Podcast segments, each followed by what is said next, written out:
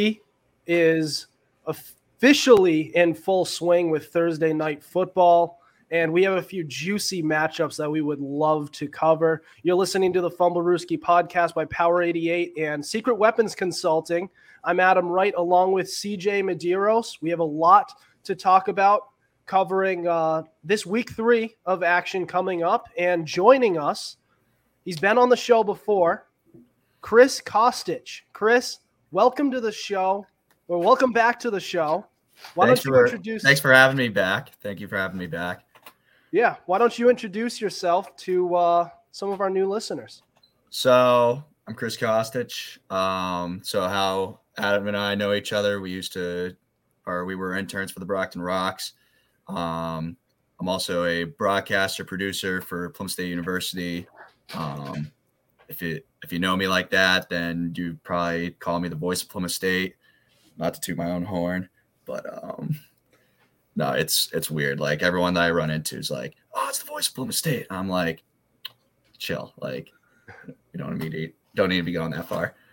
But uh, yeah, doing all sorts of sports from football, baseball, basketball, volleyball. Ho- not hockey yet, but probably gonna do it this year now. But uh, yeah, that's just a little bit of who I am. Yeah, I mean, I I certain I heard some of your uh, stuff on the live stream, as I said off camera here, and I did I did hear it. It was some good calls there. It wasn't it wasn't bad. Good uh, good broadcaster voice. A lot of I saw a little bit of uh, Bob Meanery in you. So, I mean, I, I mean, it helps when it was a shootout or just a good game in general, like that was. Like, like I was saying, it was a 41-34 game, and Plymouth State got the defensive stop to end the game. So it was it was a crazy game though. Yeah, I mean any sort of any sort of uh, shootout like that is is unbelievable. Um, but we are going to jump right into it, and I wanted to get into for our first two segments. I wanted to touch on some of some big matchups really coming up here. Um, starting with the Green Bay Packers facing the Tampa Bay Buccaneers or more notably, Roger, uh, Aaron Rodgers versus Tom Brady. And since these two are getting up there in age, a lot of people are looking at this as potentially the last time these guys have faced off. I believe they've got they've they've faced off a few times. Uh, I believe Brady is beat is uh, beating him in match in those matchups, but what do you guys make of this of this rivalry? Is this sort of an all-time great uh, quarterback rivalry, or is this sort of something where it's like late in our late in their careers, they're making their uh, you know they're they're just meeting a lot. What do you guys think of this? We'll start with Chris. Um, I mean, we can't put it on the same level as Manning and Brady, and I think the reason being is that Manning and Brady literally faced off like every single year that uh, they're on like the Colts and the Pats, besides one year, and that was when he had the neck surgery. And, or actually, yeah, they both met. They, so Manning missed a year because of neck surgery, and then obviously Brady with the ACL. So there was that. And even with the Broncos, when Manning went to the Broncos, they faced off pretty much every year that he was with the Broncos. Um, so I think saying that Rodgers versus Brady is a rivalry is a little far fetched in that sense. And I would probably lean more towards the, you know, they're getting late in their careers. And now they actually have the chance to face each other every year now that Brady's in the NFC. And we've seen that now last few years. They're facing pretty much every year. CJ? I do not view Brady Rodgers as one of the all time great rivalries. They've only played each other a few times, and it's pretty one sided. Now, don't quote me on this, but I believe Brady is at this point either three and one or four and one against Rodgers. And it's just, I don't know. I mean, Brady is infinitely better than Rodgers, and anyone who says Rodgers is the GOAT I think must be blind and deaf, and furthermore, must not know football. Now, even for this game, you know, I, uh, I, you know, it's in Tampa. I personally think Tampa's going to win this, And even ESPN's power index, you know, shows Tampa having a 60.3% chance to win that game. And a, a lot of it comes down to, yes, and I, and I know Tampa is, um, they've just been getting whacked with the injury bug, but we need to keep in mind Aaron Rodgers doesn't really have that much to throw to. You know, you know, you, you just have some people you just found at the dollar store. You know, you got a Allen Lazard who's coming off an injury, Sammy Watkins who hasn't been good since like 2015, and uh, the rookie Christian Watson who seems whose hands are made of stone and covered in butter. I uh, I just I don't like the Packers in this, and and put me down for a Tampa victory. And also, like I said, this is just not really that much of a rivalry, especially it, you know, since it pales in comparison to Manning and Brady, which you know Brady also leads. Just saying, but but yeah, I, that's really all I have for you. It really isn't close. This feels like something that's been spoken into existence by a lot of fans of either the Packers or the Patriots because they've like for the most for most of their careers they've been in completely different conferences but they've been compared by fans because both are considered some of the better quarterbacks of their era. Tom brady look uh, being looked at by many as the the greatest of all time. So it's really something that's really just started to become a rivalry in real life because now they're facing each other practically every year excuse me so like it's only like if they weren't if there was no talk before Tom Brady switched conferences between Brady and uh, Brady and Rodgers, then this wouldn't be this wouldn't be much. It would just be okay, two great quarterbacks facing off against each other, but they've been compared for years. Rodgers through the statistics and Tom Brady through just flat out winning. And like also looking at this matchup, it just I don't know like it's really I don't know who's going to win because this this I feel like this is going to be a close game, but both teams are really watered down. The Buccaneers with the injuries and the Packers being gutted through free agency and trades, and it just like literally Rodgers is not the he's not in an offense that's designed to just throw all over you. It's it's made to be more of a run uh, run first and play defense type of type of team. And the pa- the Buccaneers are made differently. They are made to like throw all over you and play good defense. On paper, they're a great team, but they're, the injuries have hit them so bad that both teams are just really depleted. Like this matchup on paper looks awesome. Brady versus Rodgers again, but it's not going to stack up to much. And as much as I love seeing, and I, I will be watching the on the Fox Game of the Week at 425. But let's let's let's t- let's bring our expectations down for this matchup. And even if they face off in the postseason, it's going to be the same way because these teams just aren't built. These teams aren't built to kill you. At least, the, at least not the Packers and the Buccaneers, at least for now. So, I, yeah, that that's definitely my two cents on that. But um, yeah, yeah, I definitely agree with keeping our expectations for this game somewhat lower. I was just about to say this def- definitely not going to be the shootout that it could have potentially been um, if it was the same rosters as last year. But like as you were saying, all the injuries and both teams just not looking really great at all. And plus, you also got Mike Evans suspended uh, Sunday as well because of uh, the altercation with Lattimore. But um, yeah, it's it's probably it's probably going to be one of those games that's like it's not going to be a great game up until probably the last five minutes. It's probably going to be one of those matchups, I would say. Yeah, and also looking at it, one of their lead receivers in Sammy Watkins uh, for the Packers, it looks like he's going to be out. So that's another weapon for Aaron Rodgers, as if he really had many, who's most likely going to be gone and there there there's no more Marquez Valdes Scantling, obviously, and no Davante Adams, obviously, and like that doesn't leave much left. And I know, I know, Chris, you we were talking during uh, some of the games at the Brockton Rocks. You were really high on Allen Lazard, and I thought he that's he, that's a potential guy who could pop out. If he if he has, if he was going to, he really hasn't shown any signs of doing it yet. Yeah, I mean, yeah, he has a receiving touchdown, but I want to, I want to be. Sorry, I'm trying to plug in my laptop right now just in case.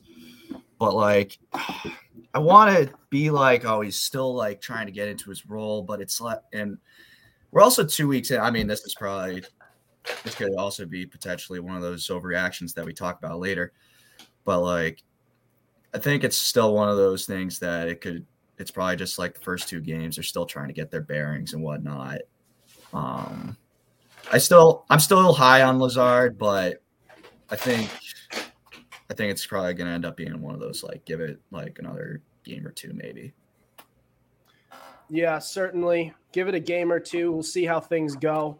And I want to see how things go with this other matchup, which is going to be the Dolphins versus the Bills, and some possible implications it could have in the NFL power rankings in general. We'll get to that next. Don't go anywhere. This is the Fumblerooski podcast.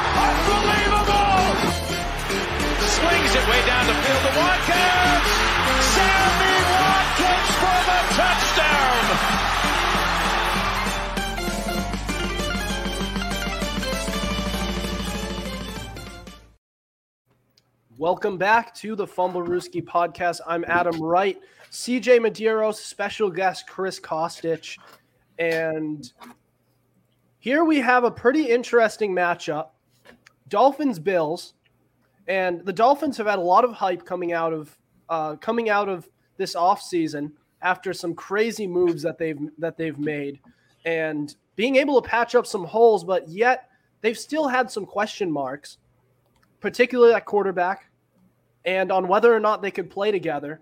The Bills being the team that has kind of been one of the teams to beat in the AFC. So it begs the question after a quick start for the Dolphins, if the Bills were, if the Dolphins were to pull the upset over the Bills here, could we start considering the Dolphins as the team to beat in the AFC as we were talking about potentially in our last episode when we were talking about the Eagles and the NFC potentially being the, the team to beat. Do we see a possibility of this, Chris?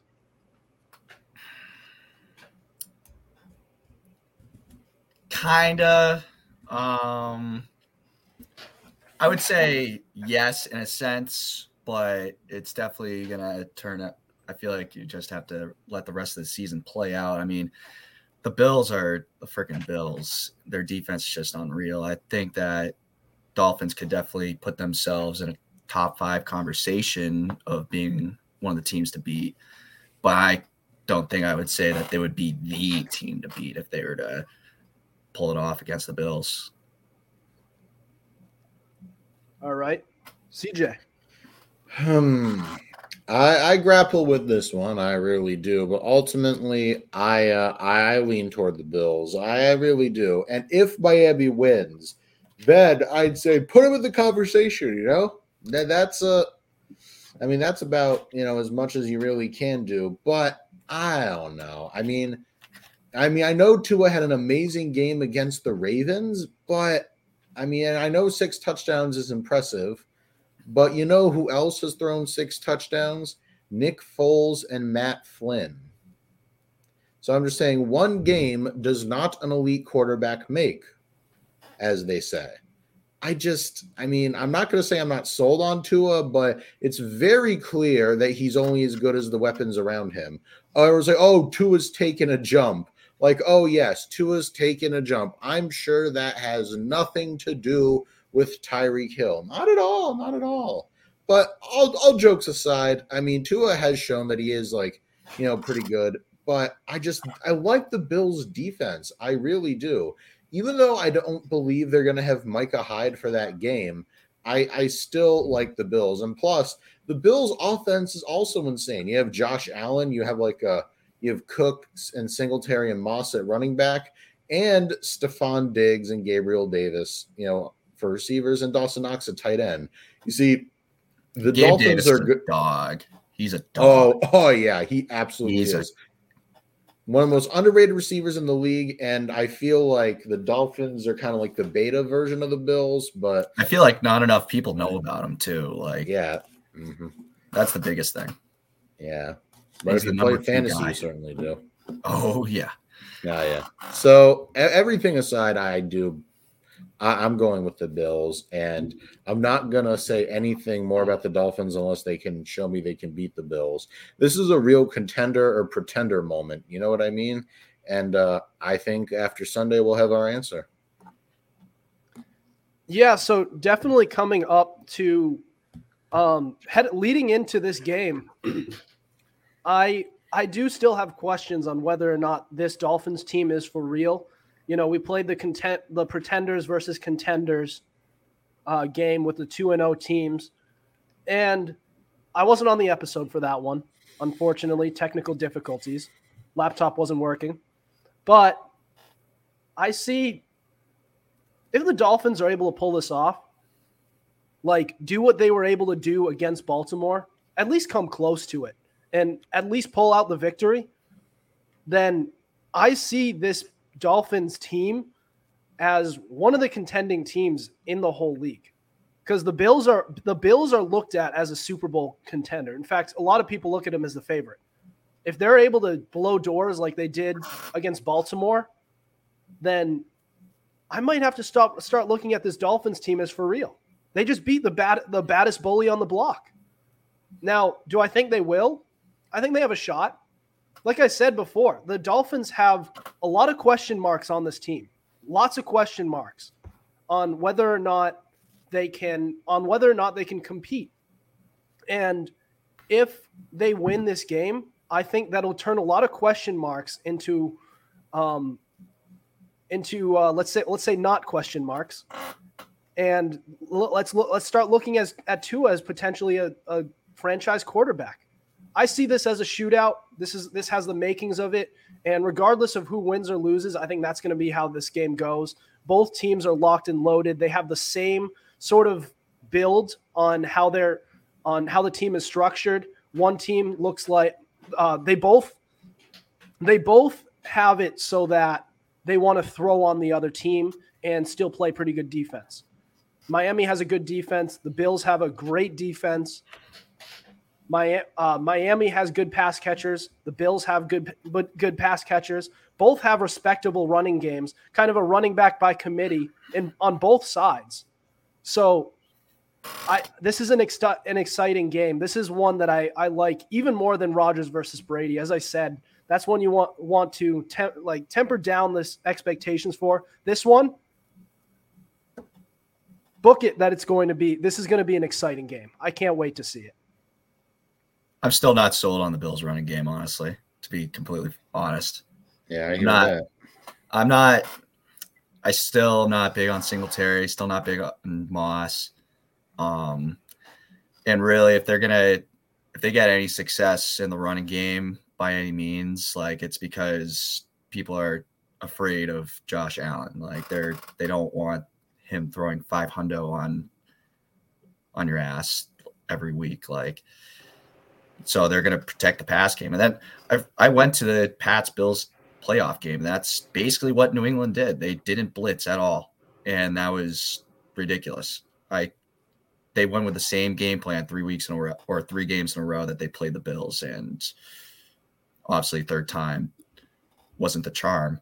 And that's the thing with the Bills, their offense is so scary that you can game plan to not let Josh Allen be you, but he's going to find a way to be you anyways. And the Bills defense is just absolutely ridiculous.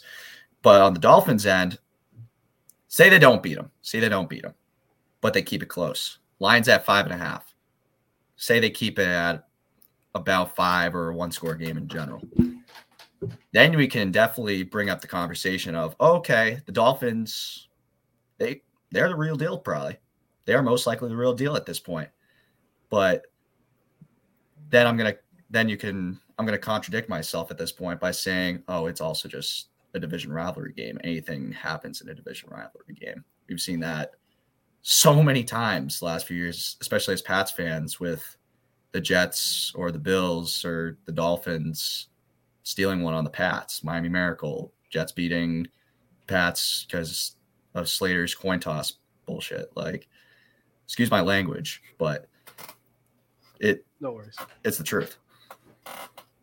Yeah, I I, th- I think the it, and I, I think the issue there with Slater was that he wanted to pick which way, and uh, they didn't let him pick that. And a lot of people are saying, "Well, wait a second, he was gonna he was gonna say that they want the ball," but I don't know. We'll we'll never know. And they did lose that game anyways. So and it happened like what eight years ago. Yeah. So Whatever. I'm But I'm, I'm over it. But my point Yeah. is that like the division rivalry games, anything can happen. So Yeah. we could say that the Dolphins, if they keep it close and they lose, that they're the real deal. But that's the other thing is that it's a division rivalry game. So we'd really have to pick and choose our cards based on other matchups, I would say. It's also been a long time since we've had two teams in both in the AFC East who have both been potential superpowers in uh, in the NFL. It's always been like one team for the past like 20 years that comes out and competes. This year it's different. This year it looks like it's those two teams and then it's everybody else. And I'm I'm kind I'm I'm kind of liking it. I would I wish one of them was the Patriots, but hmm. I mean besides that point, it's it's it's pretty it's pretty fun to watch. I'll I'll take I'll a- say that much. They need to not have Matt Patricia as the OC. I can tell you that much. No, yeah. Well, we Keep could him on defense. Heck, a Madden program would be a better offensive coordinator than Patricia. Yeah. Madden says do this. Yeah, and, and I would still rather that than Patricia. Honest to God. Yeah. All right, guys. Well, up next we have our Fumblerooski Fantasy Fix, where we're going to do some uh, some start em sit ems for you guys for this weekend. Some guys who to start and who to sit at each position. We'll get to that next. This is the Fumblerooski podcast.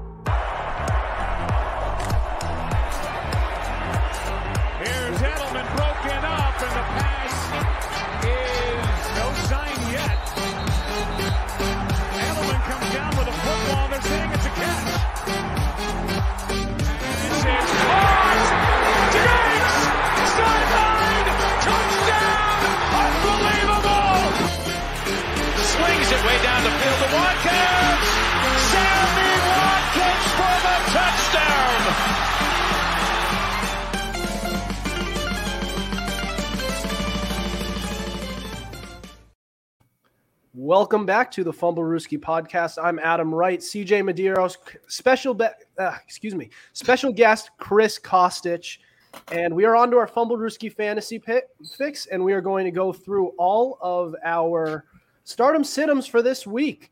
So, starting at quarterback, we're going to have you start Jared Goff at Minnesota, and that is an offense. That isn't so the the the Lions offense has been something that's been proven to be able to put up some points in the past couple of weeks. They're clearly not the team they were last year. Maybe not contenders, but good enough so that you could put Jared Goff in your starting lineup. And I think against Minnesota is just right if you need a quarterback. Then we have Tua Tagovailoa versus Buffalo. Guys, as I said before, this is this has the makings of a shootout. This game, and what's going here? Here's I'm going to call it now. Here's what's going to happen. Buffalo's going to come out. They're going to throw all over Minnesota, and they're going to, or excuse me, they're going to fall, throw all Minnesota? over Miami, Miami, Miami. Hey, you got- you got the M right. It's all right. Yeah, and they're gonna they're gonna go up big. Then Tua and company are gonna c- attempt to come back.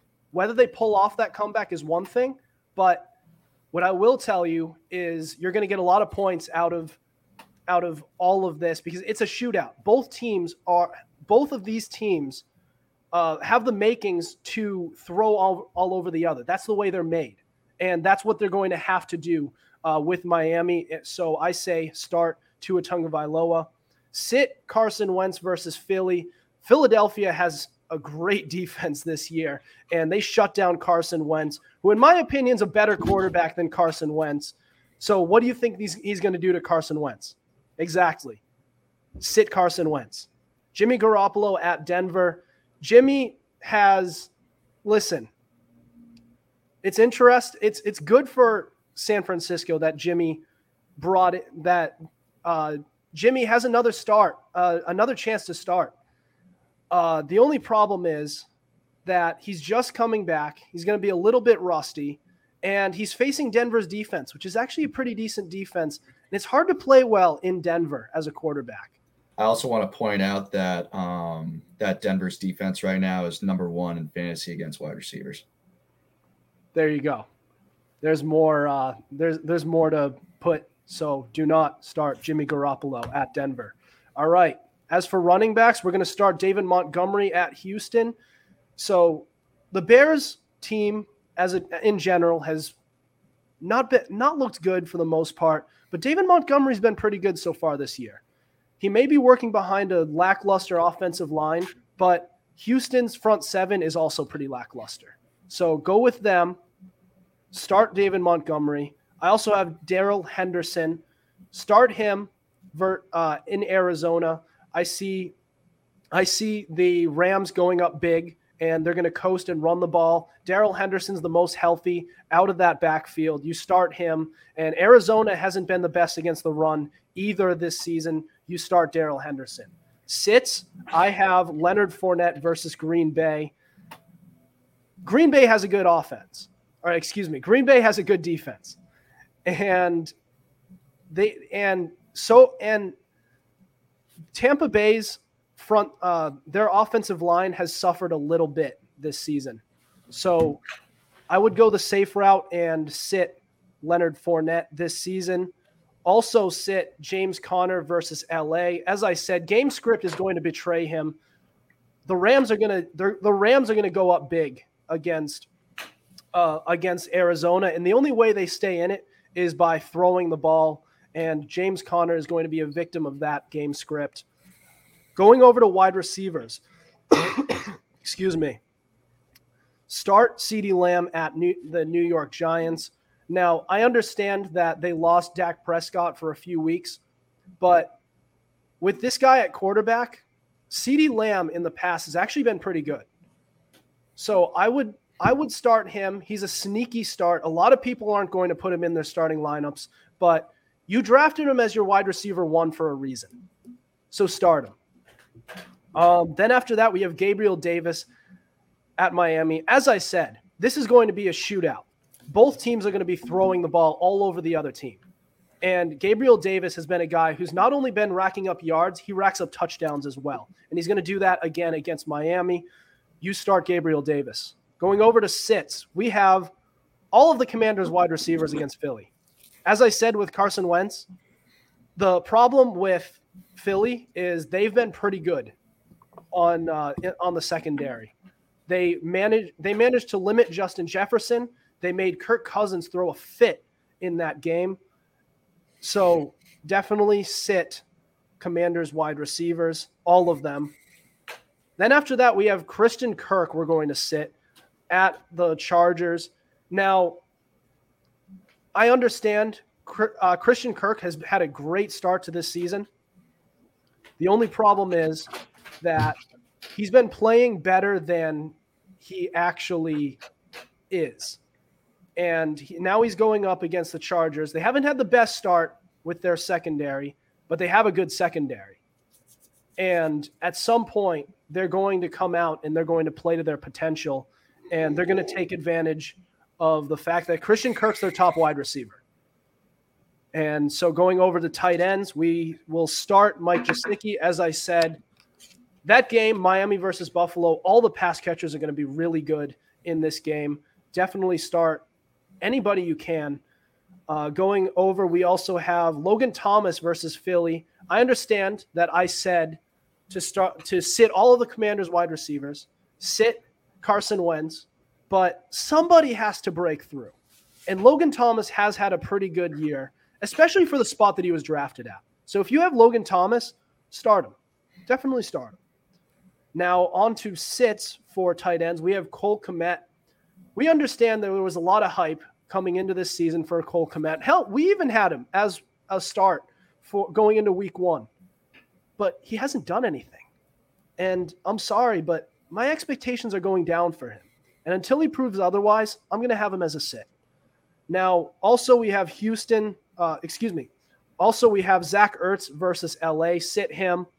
Now, this is again a game where this is this is a game where it's they're going against LA, and LA has a pretty good defense going against tight ends. And I I foresee I foresee uh, Kyler Murray having some trouble getting the ball to, and I think he's going to be wanting to throw the, the, to the wide receivers more than the tight end. Sit Zach Ertz. So that is all of our start em sit ems. Uh, tune in next week to get some more start em sit em advice and more fantasy football advice. We move on to Chris's guest segment where we're going to talk about more uh, some overreactions uh, that we could give for the early part of this season. So don't go anywhere. This is the Fumblerooski podcast.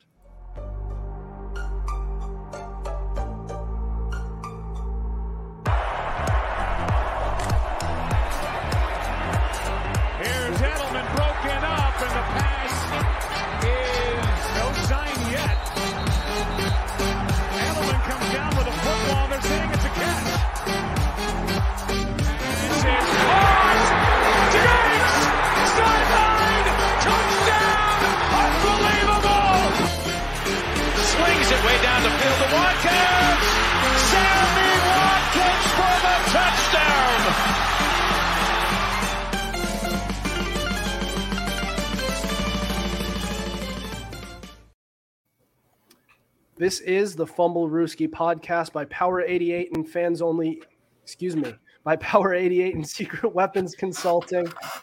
I'm Adam Wright along with CJ Medeiros and Chris Costich. So, so we've reached our guest segment where Chris is going to touch on some potential overreactions to the early going of this season. So, Chris, what do you got? Um, so we're I was just thinking we could just rattle off some teams and names in general. We'd say over whether they're performing at a level that um that we would we weren't expecting, um, or if they're just underperforming in general. And we can just say if it's an overreaction or not. Um, I guess we'll just start right off the bat. We'll start with Tua. Obviously, he's having a really good start to the season. Um, what was it, 500 passing yards that he had against the Ravens and six touchdowns. I mean, you can't deny the stats, but he also threw the ball 50 times. It's gets pretty easy to get up to about 500 yards if you throw the ball 50, 55 times, and you got Tyreek Hill and Jaylen Waddle as two of your top receivers out there. Um, I mean, I don't doubt like how good he can be, but I think, especially with the Bills game coming up, I think this is definitely going to be a real test to see if it actually is an overreaction or not. But I think right now we can say it's a slight overreaction, or at least in my opinion. All right, CJ, do you want What, to what, what, yeah. What? Well, I, I, I mean, I don't know. Do, what, do, what do you, you got? do you have more? No, no, I was I was gonna leave it up to you guys and like have you guys give your input on it on as well. So you want me to give my impact? Uh, I mean my, you know, my input on Tua or like something else. Tua, and then you can just rattle off. Ah, Tua. You already know how I feel. It's just, I mean, I don't know. I mean, like I said, he, he played well, you know, obviously because he finally, you know, has like an elite, truly elite receiver one. And yeah, but I mean, he has taken a step, but but yeah, I mean, the addition of Tyreek Hill has really served as a good crutch for him. And and the plus the Dolphins defense has been decent. So uh, I wouldn't say that's an overreaction. And like I said, we're gonna know by you know the Bills Dolphins game, you know, really what to think of them because because if they you know host Buffalo and get smacked, then they're pretenders, you know, without a doubt. But as for a team, I think people are overreacting to not all people, just a certain kind of people, the Giants. Now, the Giants are 2 and 0. Eh, and I'm and now their fans like, "Oh yeah, we're 2 and 0." To which I say, "All right, uh calm down. You barely beat the Titans and you barely beat the Panthers. I mean, I, despite their record, I mean, their stats aren't really that great and they are just the spitting definition of the term pretender. I mean, no one expects them to go to the playoffs. Heck, no one expects them to go above 500.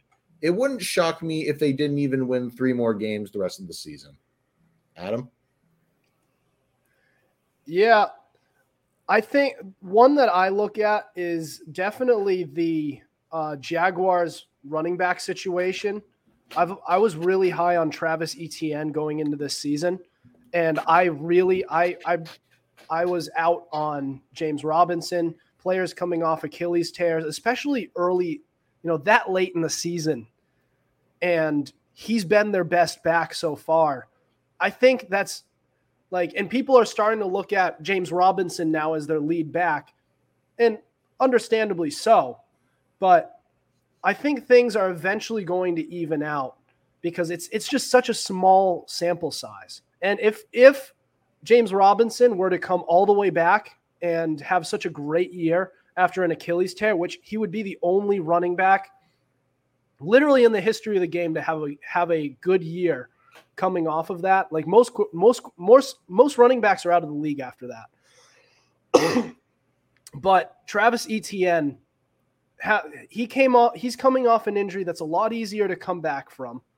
And I think I think Etienne is going to is as the season com- goes on, he's going to start to he's he's going to start to have the better year, and maybe Robinson st- can still play, but I think it's a little bit of an overreaction to say that James Robinson is now is now their lead back because I think I think Etienne even when they're both healthy is more explosive.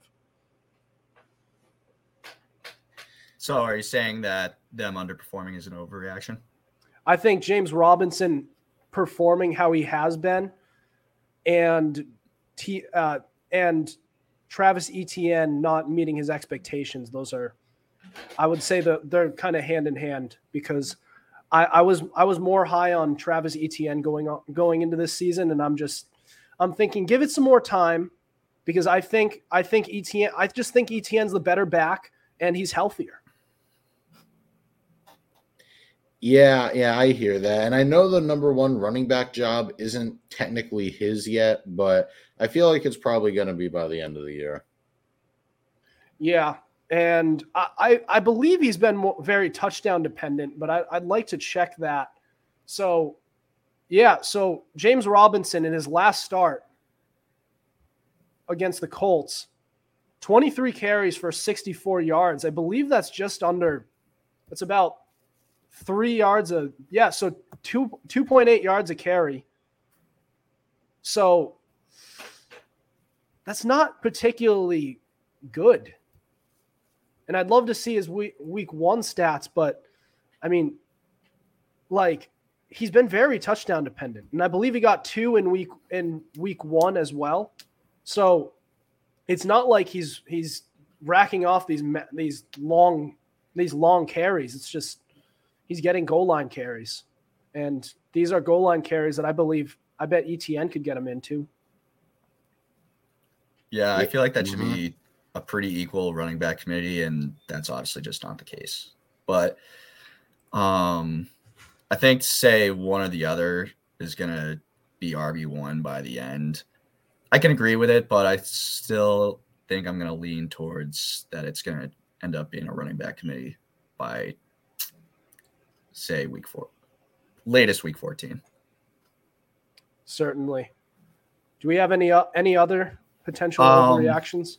I was just thinking of this one. Uh, I'm gonna go with two teams that are, can go both hand in hand. we were mentioning the Bengals a lot. We're gonna go away from the Bengals right now, but um, I would say the Broncos and the Colts. They have Mm, very similar situations. Colts and Broncos, both with new quarterbacks, veteran quarterbacks, and both teams are struggling right now. And Colts tied against the Texans, bad tie. And then they lost the Jaguars last week. They got shut out. And that's just that's just horrendous, really. And then Russell Wilson not doing well with the Broncos. I mean, they both go hand in hand, I would say, like I said, with the situation at hand. And a lot of it comes down to people saying, "Oh, we're still trying to figure it out. Still week, still coming up on week three. Give it some time." So I think that, yeah, them playing bad definitely is an overreaction. I think that maybe this week those teams will be able to pick it up. I would say, try to find their groove. yeah, and you mentioned the Broncos, and I think I have another overreaction. Um, what do you think of the the idea that the AFC West is the most disappointing division in all of football? I can see that, but I mean, you look at the Raiders, disappointing. Broncos, disappointing. Chiefs, living up to expectations, I would say. Chargers, it's tough to say because they just went through two grueling battles against the Raiders and the Chiefs. So I would say it's a slight overreaction, but that's only because we're only looking at half of the division is not playing well compared to the other half. So I think it's just a slight overreaction. Yeah, especially since it's it is fairly early. You might if you're the Broncos, you might want to fire your coach soon. If this is mm. like if this if things are getting that if, if things are getting this bad, and I'm not sure if this is an overreaction because I'm almost I'm pretty much dead serious about this. Like it like because you have such a good young core of players now led by Russell Wilson. And you're have you're putting up these performances like this against teams that you shouldn't be putting up poor performances against.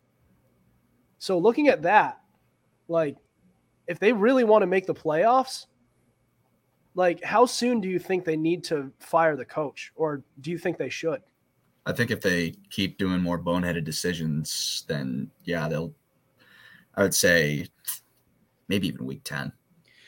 I mean, I don't if know. they, If they guys. were, if they were, if they were, I wouldn't I wouldn't say fire the coach, but if they were, maybe week 10 earliest.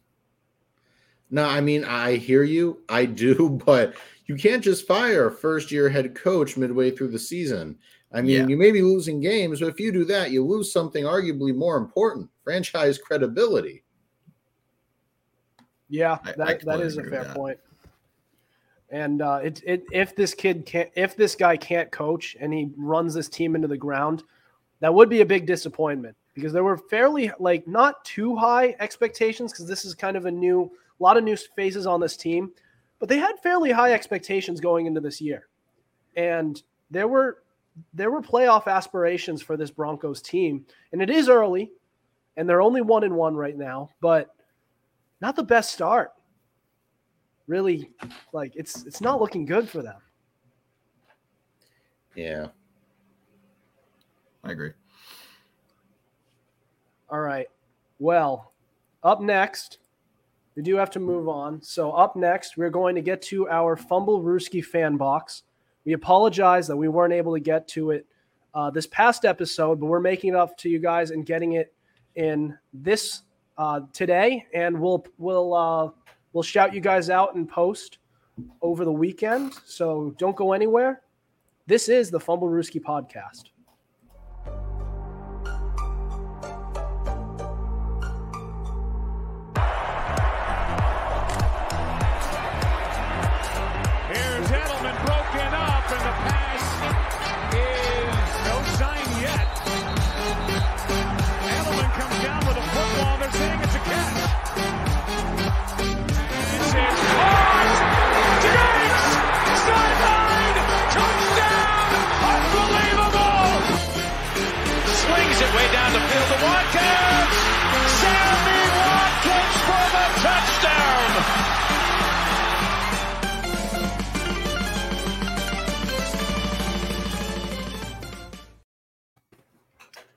You are listening to the Fumblerooski podcast by Power 88 and Secret Weapons Consulting. I'm Adam Wright, CJ Medeiros, Chris Costich. So we have reached the Fumblerooski fan box where we post a question filter on our Instagram every Monday. Excuse me. Uh, we've on every Monday, and you can respond with hot takes, questions, and more, and we will discuss it and give you a shout out on our podcast. Respond to next week's fan box question to be featured on our show. So, question of the week: Which team has been the most disappointing so far this season? A lot of good answers. Starting with Reed Becker, who said the Bengals. So, spoiler alert: we got a lot of Bengals answers. In fact, to be Oh, uh, we'll we'll get to how many we got, but uh, Diego Huertas said Colts. You can't get shut out against a division rival, especially if that division rivals the Jaguars. Especially when you you were the favorite to win this division. And yeah, yeah, Colts, you're making me look bad. They're the it's, they're the wrong kind of one and one. Mm-hmm. Yeah, yeah, especially if you're taking a tie against the Texans too. Yep. And now we have Ian Mulhern, who also said the Colts. Very disappointing start for them because I thought they were going to have a decent year. So they're off to a slow start for the second time in the uh, for the second time in as many years mm-hmm. after having fairly decent expectations. But Luke Banning is saying Buccaneers. And the only reason I would agree to that is because the injury bug has killed them. Like oh, it's, oh, yeah. I, I thought they would be a team to win the Super Bowl. Now I'm thinking they're just getting hit too hard with the injury bug, and it sucks. But um, Riley Gibbs said the Raiders. Yeah, I would say so. I, I was never high on them because I thought just their offensive line is still a little spotty. Their secondary didn't doesn't look great. Past Rock Ya-Sin, who's having a pretty good year but I don't like. I'm just not too high. I've never been too high on the Raiders. I still didn't expect this. Well, yeah, that's just because at least one win. I'm just gonna say people were drooling all over Davante Adams. That's why. And Can't yeah, Josh McDaniels is not a good coach. To which I say, he's your problem now, Vegas. Enjoy your screens on third and ten. Uh, that's the thing. I liked him as a as an offensive coordinator for the most part when we actually had the right uh, guys for the offense, at least when he was with the Pats. But like history has shown that McDaniels isn't really a great head coach. Yeah. Especially looking at how the Raiders are doing right now. Yeah, it's not looking good for them. And another and another vote for the Bengals, which is Aaron Wise. Yeah. I like it's I would have thought we all that, know I, I don't. You improve the line, and this is how this is how you do your quarterback. You think you improve the line, and Super just, Bowl hangover is real. I mean, yeah. allegedly they improved it, but damn, I mean, I expected better. Only on paper. It's it's unbelievable. But Diego yeah. Larios also said the Bengals offensive line and play calling are looking trash, yeah. basically. But I don't I, I don't know how to I don't know what to say. Like they improved everywhere they needed to improve in personnel and their their coaching wasn't didn't get in the way last year. Why is it getting in the way now? So early I think, on.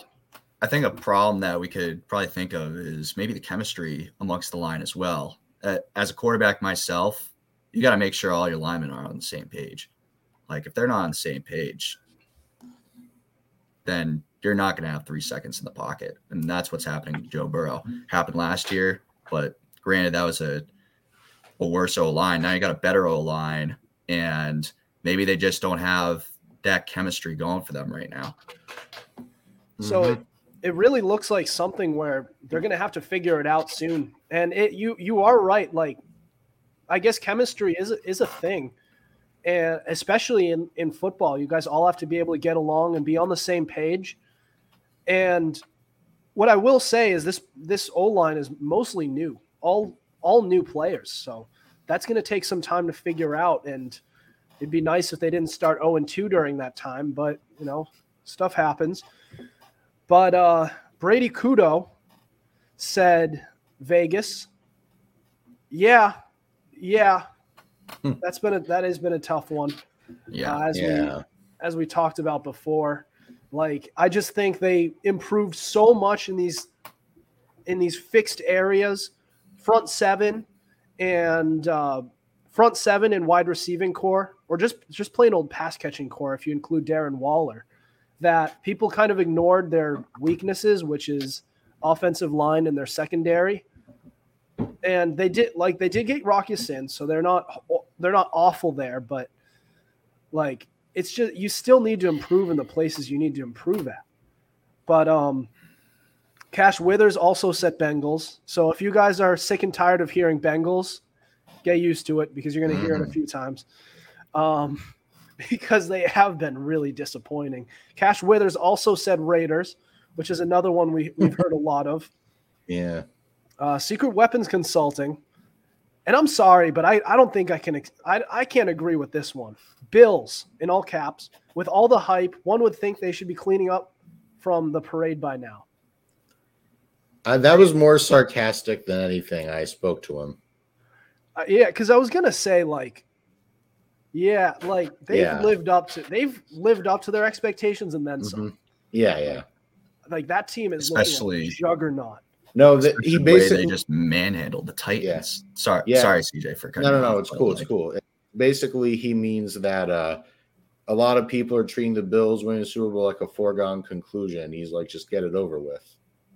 Yeah, I mean that it's just ridiculous. Um, then we have Connor Fallon, who also said Bengals. Yeah, I think we're beating a dead Bengal at this point. Yeah, And then we have Jack Hartman, who said Cincinnati, and it isn't even close. Can, can you tell the Bengals are disappointing? I can grab the bat from my car right now. We can just really beat the hell out of it if we want. Oh, absolutely. We have Jad Noom. J- I don't. What's his name? Trying to find his actual. Jad. So is Jad No No Man Noam some something like that. Uh, let me know about the pronunciation. But uh, Beng. He said Bengals as well, and he also said Colts. Two teams that are underperforming. And then we have Landon Weber who said Colts. So a lot of Colts, a lot of Yeah. Raiders, a lot of Bengals, and we haven't even gotten to the Broncos votes yet, but they they come and they just come spilling in. Uh, Nick Norman said Bengals easy offensive line somehow just as bad as it was before. Actually, worse. Last year. Yeah. So this to put it into perspective, the Bengals apparently are on pace to be for Joe Burrow to be sacked 111 times. I mean, obviously that probably won't happen, but it's disturbing to think about. It's disturbing to think about, especially since they were he was sacked 54 times last year, which was still Yeah. league leading. So it's not looking good. Yep, New Orleans, same problems. Uh, Eli Turner said, "Hate to say it, but the Broncos," and Yeah, that's a team. The Broncos, they don't like, like they have ever they have the talent personnel wise. Just you can tell it's the coaching, and it's not. Like, I mean, if when you're that, yeah, that first game against Seattle really just told the story of how this season for the Broncos is probably going to turn out. Like the way they time managed the last two minutes of that game, I I looked at my roommate Brady. I was like, "Yo, do you see in this right now?" and like we're both like really big football guys. Like we played against each other in high school and whatnot. And he was like, "Dude, what the hell are they doing right now? Like." There's 20 seconds left. Now they call a timeout. Like yeah. you might as well try to run a play. You still got one down to work with, and then they didn't. They just went out for the field goal. Like what? Give yourself a chance. Yeah, yeah, I, I hear you, and uh, it's starting to become painfully obvious that, uh, well, maybe Hackett's a product of Rodgers. And and one more thing, they called their first timeout to kick the freaking field goal, and then they used the last two timeouts after they missed the field goal just for the shit of it, and that that was what really set me over the edge. I was like, dude, this is ridiculous. Like, I couldn't even imagine like doing that as a coach. That's just unreal to me. Mhm. Yeah, and we're we're gonna get plenty of more Broncos votes. So we'll have plenty of more time to to discuss that again. But uh, Tyson Tate said Cincy easily. Tyson Oh, Tate yeah. is a Vikings fan, and Tyson, I'm a little disappointed in your Vikings, dude. After that uh, performance against the Eagles, I had your team going to uh, winning the division, and they go and they do that. But then again, the Eagles have been really good this year. So, but Cincy, I mean, we're we've already discussed it like ten times, but man, it's it like I, I'm pretty sure I've said it's not looking good about six times already this segment, but Yeah, Yeah. uh, another Col- one. Cola DJ said Bengals, bro, they lost to two sorry teams. Yeah, Yeah, it, it's like it's not even just. Yeah, I wouldn't even say the Cowboys are a sorry team, but they just don't have their starting quarterback. and, and Cooper Rush does enough to. It's not like he's Tom Brady. Like he does enough to get a job done, and that's that's essentially what Brady was in his first year with as an actual starter with New England. He was really just doing enough to get the job done, and that's what Cooper Rush is doing right now. And yeah, he can get a job done. Lord knows for how much longer, and that's basically what happened against Cincy. Did enough to get the job done. Right. And So I, so I think it's I think you can't really say that the Cowboys are a sorry team. Yeah, it's true. Yeah, and they they have a decent team around them with or without uh with with or without Dak Prescott at the helm, but it's like the fact that the bet like the Bengals on paper are a team that should be blowing the Cowboys out of the water either way, and they're not.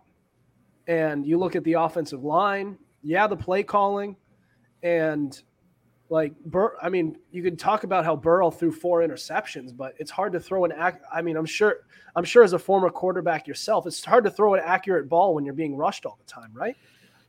Yeah, Yeah, it is.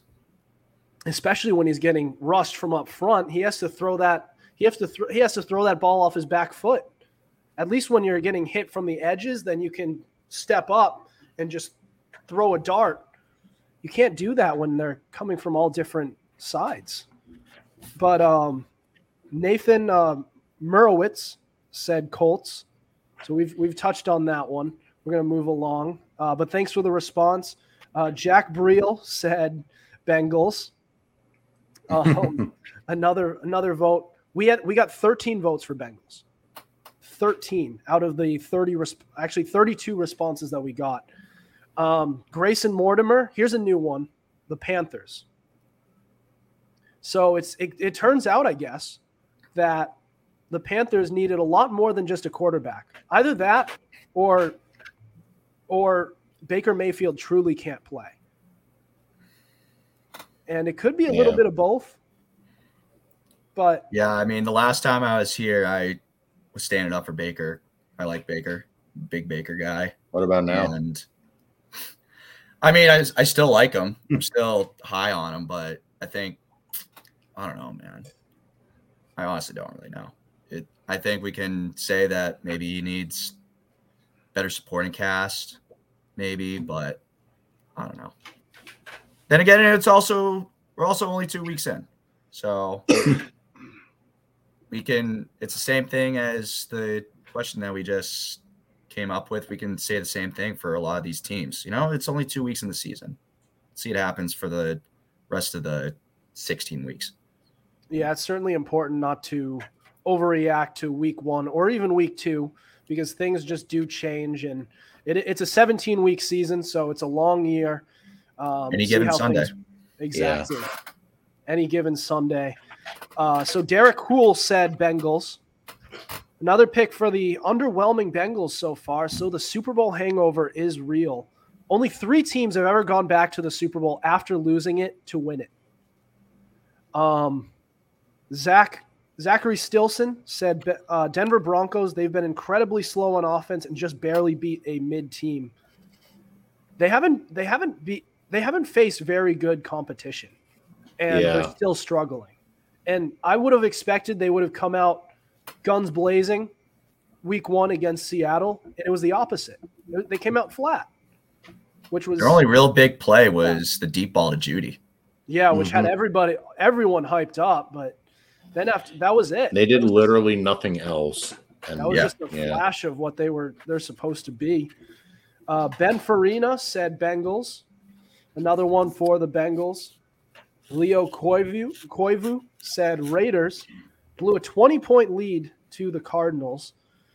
That was tough. I, we, ha- we actually haven't touched on that Mm. part, but you have a lead and you have you you're you have Derek Carr, potential Hall of Famer, no. Davante Adams. Oh.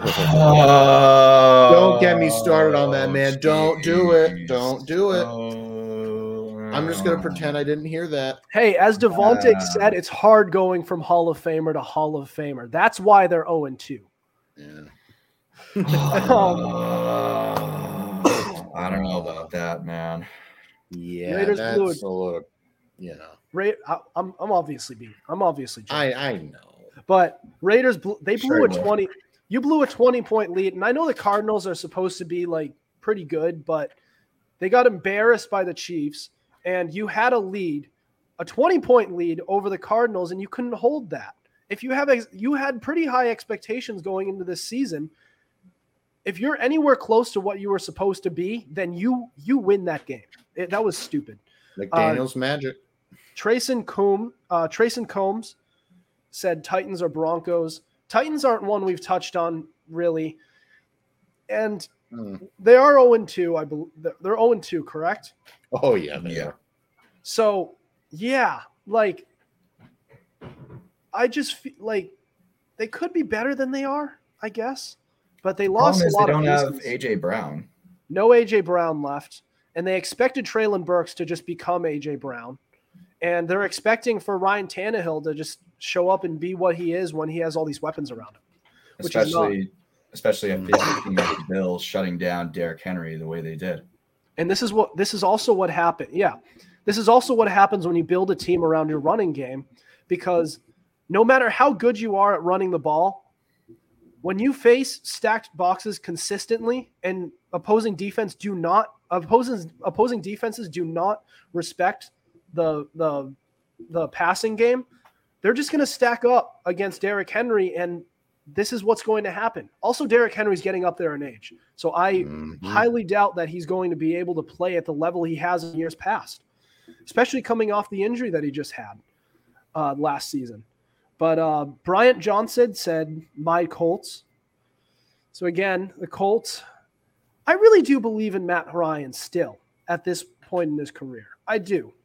Like, he's somebody who's always been able to put up decent numbers despite being on what's been, for the most part, a lackluster Atlanta Falcons team and now he's going to a team that's fairly respectable.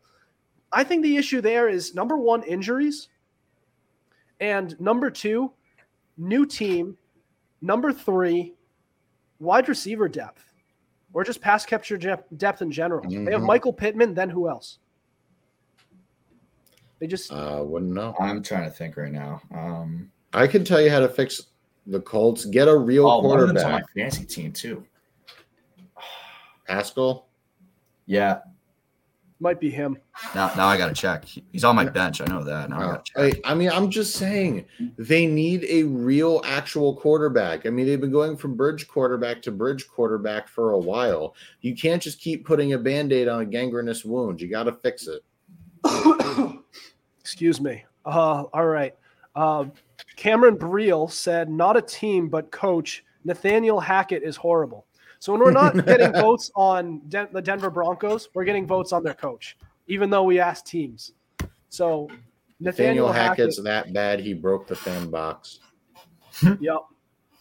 So yeah, I mean, you you like maybe we can't even place it all on the Broncos because they actually have a good, pretty good roster. Yeah. Yeah, I think I think from I think overall the summary of the Broncos from especially just from our discussions here on this episode, it's really just the coach. Yeah. Yeah, maybe so. So I guess then our all our Broncos votes are actually Nathaniel Hackett votes because the Broncos don't deserve Yeah. what they're getting. Um, that being said, uh, Mike Lorenzi said Broncos. Hackett isn't hasn't gotten anything going on Seattle and Houston. So as I Yeah. said, like it's one thing that they're underperforming. They're they face Seattle and Houston, two teams that are supposed to be sell, uh, cellar are cellar dwellers. It's not it's not looking good. especially since the Broncos, even though they lost, they still were set up with a chance to win, and Hackett screwed it up Yeah. in the stupidest way possible. All right. And last but not least, and Chris, I'll let you explain this one since you're on the show with us. But Chris Costich said, everyone going to say Bengals, but I'm a go Broncos, especially with a stacked AFC West. Well, it's yeah, it's a stacked AFC. What the division in general is stacked, and we said like the Raiders, obviously being another disappointing team, but when you have high competition and you're expected to play up to that high competition, especially with how good the rest of the division is, that and you start out 0 2 and playing the way you're playing, not against division rivals, it's not looking good. You're Hmm. you're you're set up for failure at that point. You know, these responses have been so like the fact that we've said how many times have each of us said it's not looking good? Yeah. The fact that we've said that after just about every not single pick. looking good. tells Not me that looking these have been pretty good. That tells me that these have been some pretty good responses.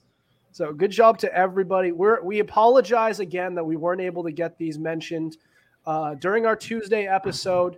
Um, finding time to do these episodes since we're all college students has been tough. I thought I didn't think I was going to be as busy as I have been. I've been swamped. Uh, CJ, myself, CJ, and Tuck have been working to just to get episodes out to you guys, and even Instagram posts have been tough.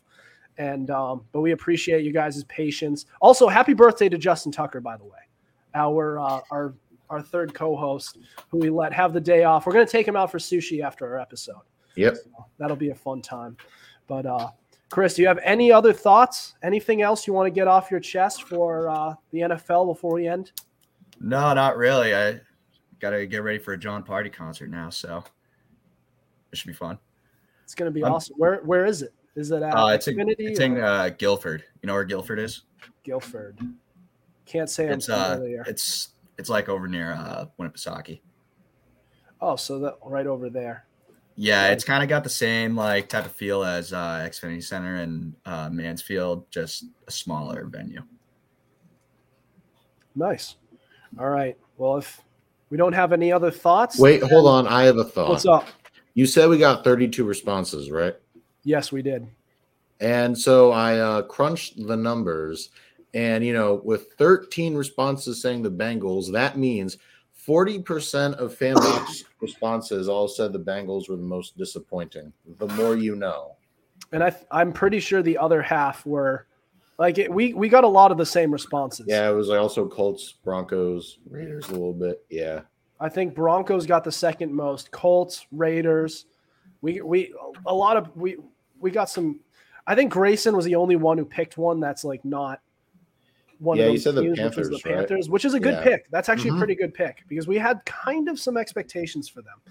All right, guys. Well, that'll do it for us tonight. Thank you for listening to us. Be sure to tune in to us Tuesdays and Thursdays at 7:30. Be sure to subscribe to our YouTube channel. We also have all our episodes available on Spotify, Spreaker, Apple Podcasts, iHeartRadio, Google Podcasts, and so much more. Also, be sure to follow our Instagram at FumbleRooski underscore podcast to keep up with our podcast and the latest coverage on the NFL.